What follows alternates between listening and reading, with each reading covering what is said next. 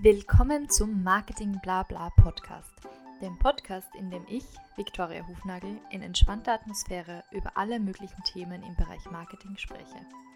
Ich freue mich sehr, dass ihr heute wieder mit dabei seid und wünsche euch ganz viel Spaß bei dieser Folge.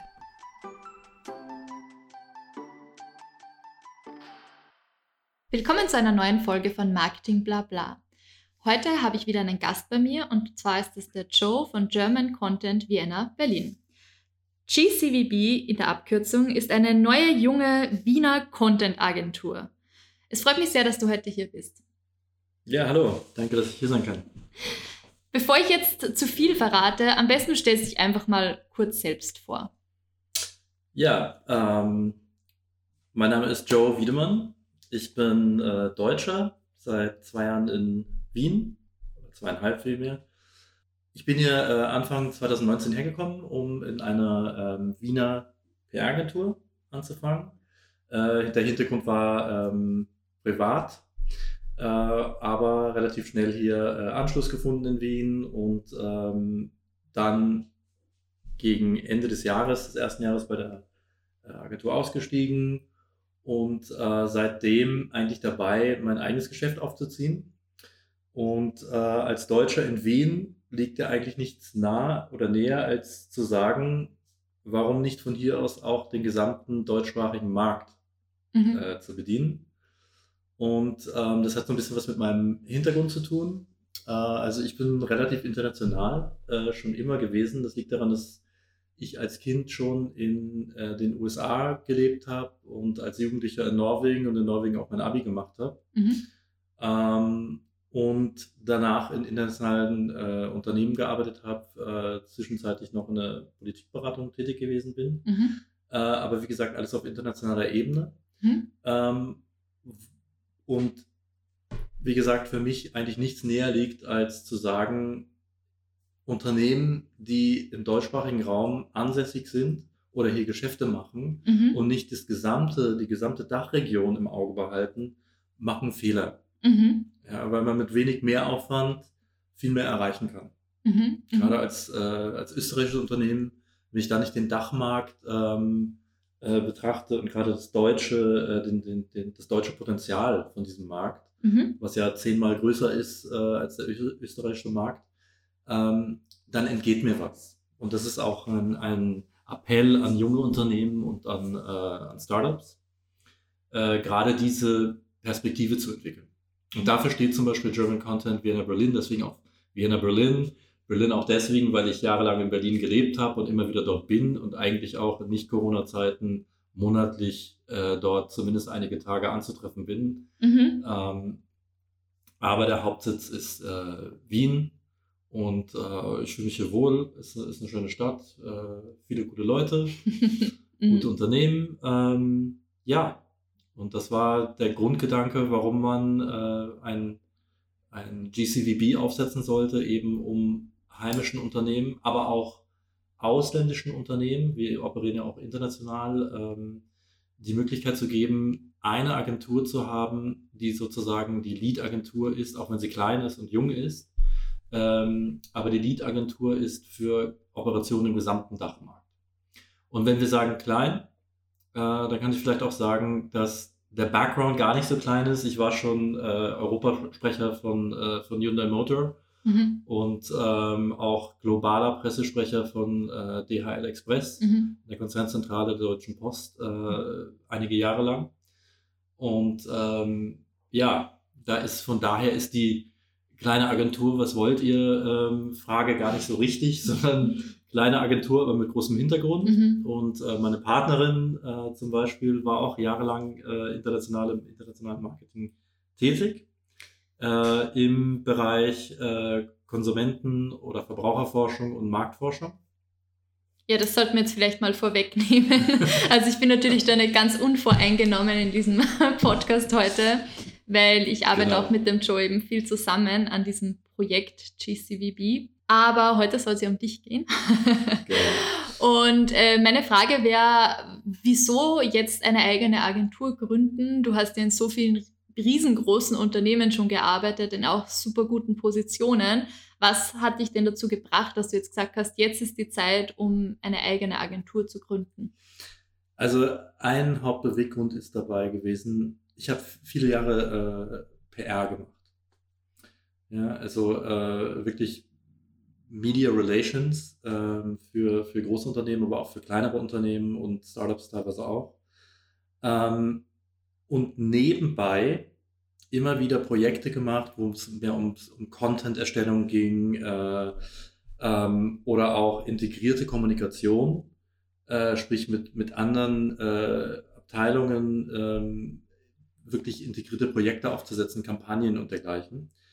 Und dabei habe ich festgestellt, dass es total wenig Sinn macht, gerade für kleine Unternehmen, die ich äh, vornehmlich äh, gerne äh, berate, also Startups, KMU, wie es heißt, oder SMEs im internationalen Sprachgebrauch, mhm. dass genau diese Unternehmen ähm, eigentlich zumindest in den ersten Jahren Partner brauchen, die ihnen bei allen Fragen äh, helfen können mhm. Und sie bei allen Sachen unterstützen können. Das heißt nicht, dass GCVB zum Beispiel, wir machen Online-Marketing äh, und PR im gesamten Dachmarkt. Wir sind aber nur ein sehr kleines Team, das aber mit einem, mit dem Netzwerk und Kooperationsgedanken mit anderen Teams zusammenarbeiten mhm. und relativ schnell ein, ein größeres Team von 10, 15 Leuten aufstellen kann, das wirklich in den gesamten Dachmarkt äh, oder darüber hinaus ähm, operieren kann mhm. und für, für Kunden ähm, die Aufgaben erfüllen kann, die die Kunden erfüllt haben müssen, ja, weil es mhm. in, in, deren äh, ähm, Unternehmensphase äh, passt. Und da ist zum Beispiel die, die, der Punkt ist, wenn man nur PR macht oder nur Content äh, Marketing, ist man in bestimmten Abteilungsdenken verhaftet. Ja, und ein Unternehmen, ein großes Unternehmen hat Abteilungen dafür und sagt, nein, ich brauche jetzt eine Marketingagentur mhm. oder ich brauche eine Content-Marketing-Agentur oder ich brauche eine PR-Agentur. Mhm. Das macht für ein kleineres Unternehmen überhaupt keinen Sinn. Ja. Erstens ist es total teuer. Zweitens ist es viel schwieriger, die Ideen aus diesen drei Schienen miteinander zu vereinen. Äh, und es macht viel mehr Sinn, jemanden zu haben oder ein kleines Team zu haben, das die Kernberatung macht und sagt, das ist das, ähm, was ihr jetzt braucht, das ist der Weg, den ihr gehen müsst und das sind einzelne Steps, die ihr gehen, also die ihr äh, machen müsst. Ähm, und jetzt in der jetzigen Phase ist, ist am Anfang ist Content Marketing wichtig oder Inbound Marketing generell. Dann braucht man aber, um Trust äh, aufzubauen, auch mehr PR. Man muss Visibility haben, nicht nur online, sondern auch, äh, ich sag mal, auf der Straße oder im Laden. Mhm. Dafür braucht man äh, natürlich auch generell die klassischen Marketingmaßnahmen. Mhm. Ja, und das, das alles zu vereinen, ähm, das geht nur, äh, wenn man ein kleines Team ist und zu relativ marktfähigen Preisen äh, auch die Beratung anbieten kann. Mhm. Du hast jetzt schon sehr viel über Startups gesprochen und Unternehmen, die vielleicht gerade erst loslegen. Ist es so die Hauptzielgruppe oder gibt es auch noch andere Unternehmen? Nein, also wir würden natürlich grundsätzlich nicht ablehnen, äh, auch für Großunternehmen zu arbeiten. Äh, und ich habe ja auch jahrelang äh, in Großunternehmen gearbeitet. Aber das, was auch mir persönlich am meisten Freude bereitet, ist wirklich mit einem Kunden oder mit einem, einem kleinen Unternehmen oder mittleren Unternehmen mitzuwachsen. Mhm und äh, zu sehen, wie das Unternehmen erfolgreicher wird und auch wenn man das gerade, wenn man das ein paar Jahre begleitet, äh, zu sehen, dass es, dass es wirklich ähm, wächst mhm. und, und auch ein bisschen ähm, das Gefühl, ein gutes Gefühl hat, dass man dazu beigetragen hat, ein tolles Unternehmen ähm, erfolgreicher zu machen. Mhm. Das ist auch ein bisschen der Gedanke dabei. Und ähm, deiner Erfahrung nach, äh, was sind denn so Chancen oder Möglichkeiten, die die meisten Startups brach liegen lassen oder wo zu wenig äh, daran gearbeitet wird oder die Kanäle, die vielleicht ausgelassen werden? Wo siehst du da das meiste Potenzial? Ähm, Potenzial ist äh, sehr groß. Und ich meine, man muss ja auch nicht wirklich ein Wissenschaftler sein, um das zu sehen. Äh, das ist, glaube ich, ein weltweites Phänomen, dass neun von zehn Startups nur ein paar Jahre im Markt existieren und dann pleite sind. Mhm. Und das weiß jeder, der äh, sich selber auch mit Unternehmensgründung beschäftigt. Wenn man etwas aufsetzt und glaubt, dass das die Lösung ist für eine Frage, die sich der Markt stellt, dann muss man am Anfang nicht nur den Mut haben, äh, das alles an, anzutesten und zu gucken, stimmt das und Produkt- oder Service-Tests zu machen und Use Cases zu entwickeln und zu schauen, ob diese Use Cases auch tatsächlich zu, also ob daraus Case Studies werden können und äh, oder Test Cases und, und auch, auch wirklich ein so, dieses sogenannte Product Market Fit äh, wirklich existiert in der Form oder ob man umdenken muss. Mhm. Ja?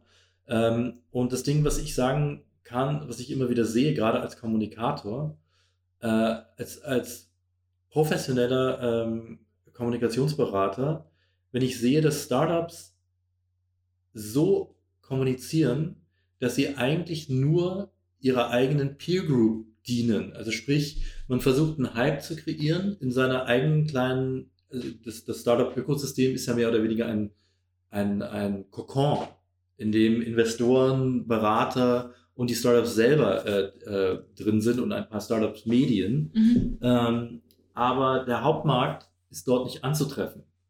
Und wenn ich sehe, dass zum Beispiel, also mein Lieblingsbeispiel, jetzt bitte nicht lachen, das ist auch nicht böse gemeint äh, gegenüber dem Unternehmen, ähm, aber wenn ich ein, als Kunde, als späterer Kunde des Hauptmarktes eine Meldung bekomme ähm, und sehe, dass was ganz Tolles passiert ist, weil ein Wiener Unternehmen oder ein österreichisches Unternehmen, ein Startup, ähm, eine Methodik gefunden hat, um veganen 3D gedruckten Lachs auf den Markt zu bringen. Dann muss ich mich fragen, was die Leute am Wort Marketing nicht verstehen.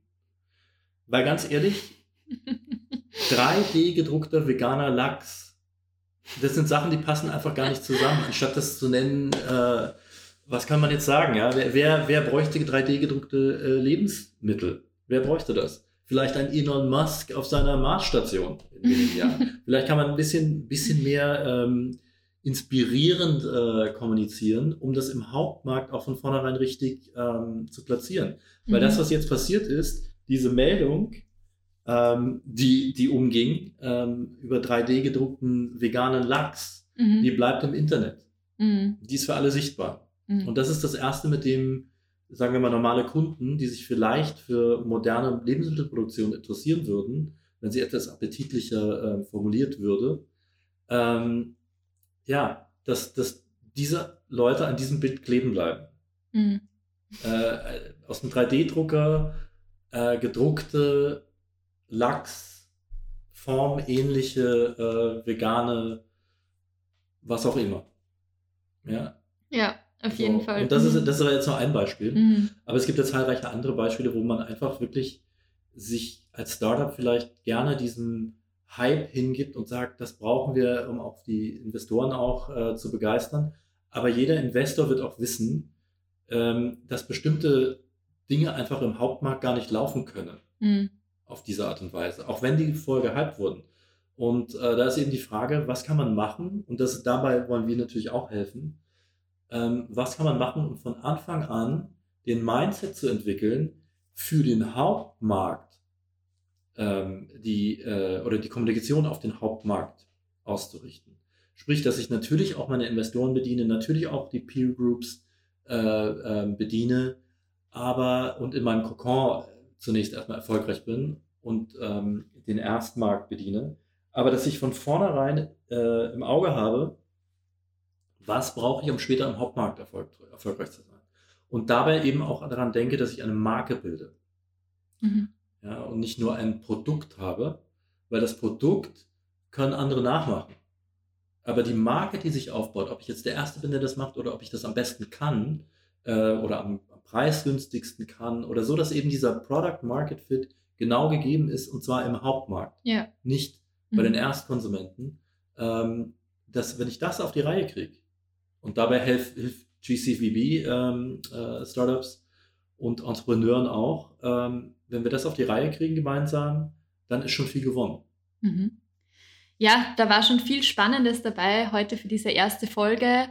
Ähm, eine kleine Info an alle HörerInnen. Es wird jetzt in den nächsten Wochen mehrere Folgen zum Thema GCVB geben oder von uns mit verschiedenen unserer Kundinnen oder interessanten Unternehmen. Ähm, bevor wir jetzt aber zum Abschluss kommen dieser ersten Intro-Folge, würde ich dir gerne noch drei ähm, Rapid-Fire-Questions stellen, ähm, auf die du dann einfach nur, es sind Entweder-Oder-Fragen, auf die du einfach nur Ach so. Okay. entweder oder Ja oder Nein antwortest. Okay?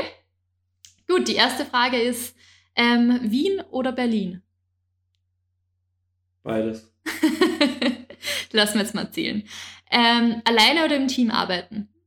Im Team. PR oder Social Media?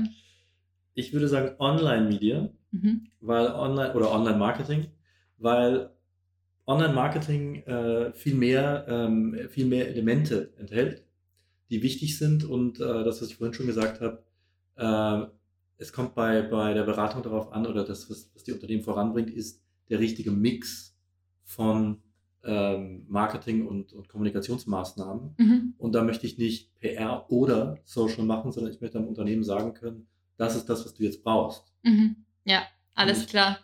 Und genau das schauen wir uns auch in der nächsten Folge an, wo wir über einen ganz speziellen Zugang zum Thema Content Marketing sprechen werden. Für heute war es das aber schon wieder. Und ja, nochmal danke an dich auf jeden Fall. Es war mir Ja, eine gerne. Freude, das tatsächlich erste Real-Life-Interview in diesem Podcast zu führen.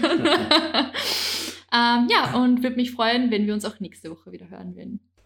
Das war's auch schon wieder mit dieser Folge von Marketing Blabla. Vielen Dank fürs Dabeisein. Wenn euch die Folge gefallen hat, würde ich mich freuen, wenn ihr dem Podcast folgt, um keine weiteren Folgen mehr zu verpassen. Weitere Infos zum Thema gibt's auch auf Instagram bei @marketingblabla. Ich freue mich außerdem immer über euer Feedback oder Kommentare. Ganz einfach via Instagram Directs oder via E-Mail an victoria.hufnagel.livest.at. Bis zum nächsten Mal.